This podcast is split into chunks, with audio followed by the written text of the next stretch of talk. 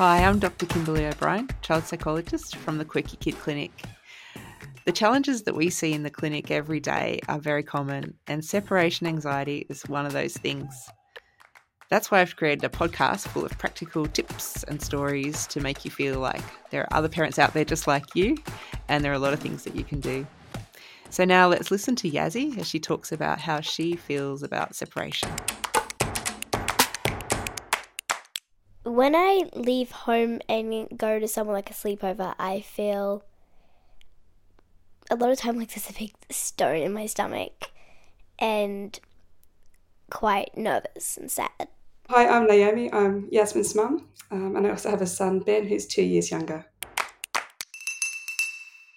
In the clinic, we often see separation anxiety when kids are aged two years. So sometimes parents have been trying to settle them into you know, preschool or daycare for months and months. It can even be a year of just like a lot of trauma because the kids are unhappy, the parents are unhappy, and the teachers are feeling distressed as well.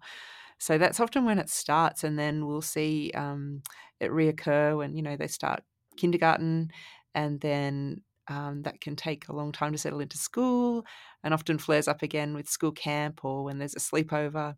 So, yeah, it can be one of those things that you can kind of predict. You know, when they're starting high school, it's likely to come up again. And just takes a lot of care and um, support and a very gentle transition with lots of communication with the young person to make sure that um, they can get to the other side and still feel really safe. Naomi, when did you notice that Yazzie was suffering separation anxiety? Uh, look, probably the age you just mentioned, somewhere around two or three, when we used to try and go and do activities. She just wouldn't wouldn't leave my side, even if I participated in something with her. It just, you know, it was pretty much an epic fail all the time, um, and it just sort of escalated from there. When you say escalated, I kind of feel like, uh oh, it's going to get worse. Thinking, so what what happened? Can you take us it through? Has. Oh, yeah. look, any any sort of activity, she just couldn't actually participate. She'd want to, um, which I found extremely difficult to watch. She'd want to go and be part of a group or go out on her own. She just couldn't do it, and she'd get herself worked up. And I think, you know, daycare was a huge thing when she started. She started really young, and that that never really improved the whole time she was at daycare. We'd have our ups and downs. School wasn't too bad, but there'd be the good weeks and the you know the, the weeks where she just didn't want to go. And it's the same thing with anything um, knew where I'm not going to be there, even getting into a swimming pool. We'd have the um, the meltdowns, going to birthday parties, um, didn't want to participate, well, did want to, um, just couldn't. Sounds so conflicted, wanting to but can't, and you, yeah. you know, as a parent wanting to help them to reach their goals, but then it's so frustrating. Yeah, yeah watching them retreat and not go in and then feel disappointed? Like what was the outcome at the end? If did you normally pull away or you stayed put and and worked it through or was just different well, depending? it was different and i found you know a lot of people would say i oh, just leave it there and go and i knew um, myself that that wasn't going to work I, I just knew that that was just going to escalate things for her and it did. Um, so in the end i used an approach where I, just, I would be there and eventually we might be an hour into a birthday party and she would gradually just float into the group, but I never left. Um, so it was just more of a, a very a gentle, gentle approach rather than dump and leave. It just doesn't work for her. Yes, I'm hearing lots of time. And at the clinic, we often talk about circling around. So even we'll do role plays like you know, go and get yourself a drink from the kitchen, go and check out the bathrooms, or do a drive by the week before and try and build that curiosity. If you can stop, maybe wind down the window, kind of getting to the point where they're starting to feel comfortable stepping out of the car or if it's um, a child only session in the clinic, we'll do visuals. So we'll draw like a bird's eye view of the the school drop off area and like this is the tree where we're trying to get to or maybe they're saying look i can't get past the pedestrian crossing let's just um, you know wait it out there for a little while until they're ready to progress through the school gate but by doing a visual and having little figurines and talking about this is you this is mum and then role playing the kiss kiss hug or how are you going to do the farewell? Are you going to look back or not look back?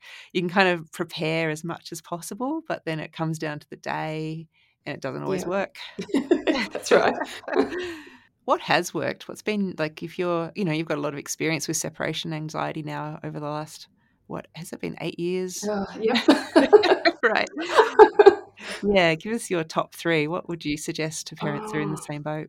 Well, we did end up using a psychologist, um, and finding the right one, I think, is really important. She didn't gel with the first um, two people we saw, um, and therefore she just didn't want to utilize the strategies. She just wasn't interested. But when we found uh, the lady we're with now, things changed in a big way, and that I think that really helped.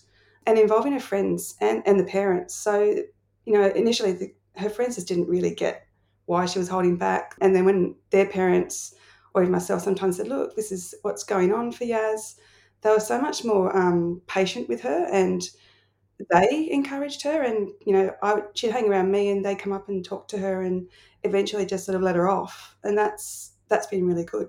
But yeah friends has been huge. That's probably, they're probably my two big ones. Um, and repetition. So we don't give up. We don't i don't let her get away with not doing something but it's just a very we just keep at it basically. Great advice. Sounds good. So now we're going to ask yazzie what did work I feel calm when I listen to music, I draw, or I sometimes when I bake. So those are some suggestions that have worked for Yazzie. Some other things that we've tried um, at the clinic are really just buddying them up with a you know best friend that meets them at the gate, or it could be that they have like a colouring in club, or if they're into Minecraft, a Minecraft club, following their interests and saying, okay, that that starts at eight o'clock. We need to be there. You've got your own room with your buddy. It's just one other person, or having a favourite teacher that meets them at the gate and takes them through to that you know that special club. Um, so I think just working with the school as much as possible so that you have their support and none of this sort of dropping them at the office and being held. that just uh, always makes school such a scary place to be. But if you have had some bad experiences at the front gate, it's always nice to change it up and maybe go into a different entry point if you can at your school, or having you know typical things like a lucky charm in their pocket that you can squeeze whenever you feel like you're missing home um, or setting up, you know, some communication options. So if you really need to call me, you can, but only between these hours with this teacher, something that's a bit structured so you don't get multiple calls if they're on camp throughout the day. Naomi, have you tried any of those techniques or are there any other ideas there that you think might work for Yazzie? Um, we did. We have. Well, I guess the friendship one we have. So her friends are very supportive and help when she's dropped off, and if she's in in one of her, you know, doesn't want to go to school moods, um, they're, they're really great. I think you mentioned the drawing. We, she does do that, and we do we do draw out plans. So yes, we have. And are there any um, sticking points that we can just go through and think, okay, what is it? So I just want to kind of pull it apart a little bit more. What would be the, the from the things that you've tried, the parts that are not working so well? Oh, not working so well. Um, that's more on me, actually. I think. I mean, I think sometimes I just get frustrated and then I escalate it. I don't mean to, but you know, I've, it does wear you thin sometimes. So just trying to be patient, I think, is a huge one. Naomi, I'm wondering how it feels as a parent when when Yazzie's struggling with the drop off. Do you sometimes feel impatient or frustrated? What sort of things are going on for you?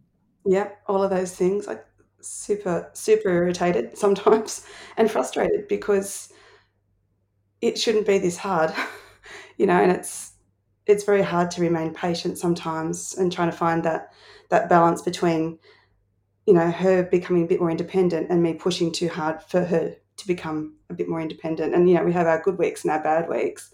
And you just think, why can't it always be a good week? What's gone on this week that, you know, we're, back to square one? And it's, it's extremely frustrating. So, how do you kind of get that balance right between wanting to be patient but also wanting to be supportive? Well, I don't think I do all the time. I really struggle with it. Um, again, that deep breathing that Yasmin utilizes. I mean, I've been trying to utilize that too because sometimes you just need to step away for a second, calm down, and then, you know, go back at it, if that makes sense. And Naomi, are you the number one person that is like Yazzie's support, or do you tag team with a grandparent or your partner so that you can also get some respite and then come back fresh? No, I'd say it's really me. I mean, I think my husband understands it all in theory, but he's got less patience than I do and just thinks she should just get on with it, which I get. Um, so it really is more more me. I think that is difficult too, and there's sort of different parenting styles or approaches to managing it. Sometimes you can question the patient, you know, empathetic style. Yep. you know, you're sort of thinking, should I be more hardline? But it, I, yeah. I don't think so. I think hardline just makes it more traumatic for parent and child, and then there's always that you know, regret afterwards of like, oh, why did I, why did I push that hard? Maybe I should have done something that, different. That's a horrible feeling, that that feeling of regret, and I've had that a lot. With why did I handle that situation like that? You know, I really wish I hadn't said that because it's just made things so much more worse. In the moment, it's so hard to hold your tongue. Yeah, we're all human and we all get frustrated. I'd sort of recommend just coming back to it in the afternoon just to say, well, you remember I just said that? I didn't mean that. I was just frustrated. You know, just kind of really role modeling how to express your feelings and how to um, try to do things better, brainstorm better solutions for the next day. It's just really a work in process and you guys are on the same journey to make it better. Mm. Yeah. Yazzie was really worried about school camp at the end of the year. So we have some audio of what she was thinking. Let's have a listen we have camp at the end of year, and how I feel about it is nervous. And I know it's going to be fun, but I'm still very, very nervous. So, Naomi, the camp didn't happen, but how were you preparing for school camp before it was cancelled? Uh, we, look, we, we talked about it. I mean, Yasmin usually holds things in quite a bit, but we sort of bring it up and say, how are you feeling about it? And what, what can we do to, you know, to make things easier, talking through what was worrying her. Um, but usually she just, you know, sits on it, sits on it, sits on it. And then the night before something, that's when it blows up. So we were just working on trying to keep things calm and, and you know, talking through things. But at the end of the day, I think she was quite relieved that it got cancelled. Yes. It's actually a common reason for referral at Quirky Kid that there's school camp coming up and our beautiful caring, supportive parents that come through the door are looking for strategies to help their kids. So we often recommend things like having a sleepover at the grandparents or, you know, staying up to, you know, a little bit later than they normally would at a friend's house so that they can just have that experience for a little bit longer in terms of being away from home. Mm. Is that something that Yazzie's already done or that she's working towards? Um, she's she's had oh gosh, she's had two sleepovers. Um, so far, which she was extremely nervous about. And they, they went fine, but um, again, the parents were really supportive and, you know, really looked after her. She's okay going to my parents, but they don't live in Sydney. Um, but there's a lot of angst, you know, the night before and the day of, and it's quite traumatic. But once she's there, um, it's okay. And how does she feel afterwards? Is she proud of herself? Yeah, really proud of herself, and mm. she should be. Um, mm. Um, but yeah, it's a, it's a good, it's a great feeling, of, I think, of achievement for her that she's managed to do it, and she's she's succeeded and she's overcome her fears. And what were things like during lockdown? How did COVID impact Yazzie's anxiety? Um, no, I don't think there's any other new anxieties that surfaced, but I just think it amplified all of her usual anxieties. And I think she, you know, she's got a tendency to be a little bit reclusive when given the chance. And I think COVID was that chance for her. So we really had to work at getting her out of her shell and back doing things in groups. I think that sounds very familiar as well. Like it can be really comfortable just to introvert and be alone, but then it's a real skill to get back out there and be brave and develop those social skills all over again. Yeah. Um, what did you find was most useful uh, when it came to kind of getting back on track? Again, um, her friendships. You know, really looking forward to to seeing the girls and just reuniting. And I think that doing um, you know group activities with her group of friends really um, motivated her. I think that was the biggest thing, and again, them just being so supportive with it. I think that that made all the difference. Just like to thank Naomi and Yazzie for their contribution to that episode. And if you'd like to find out more about separation anxiety, we have lots of articles on our website. It's at quirkykid.com.au. Our next episode is going to be about high achievers and how you can help them remain stimulated and loving school. I'm Dr. Kimberly O'Brien, and we'll see you next time.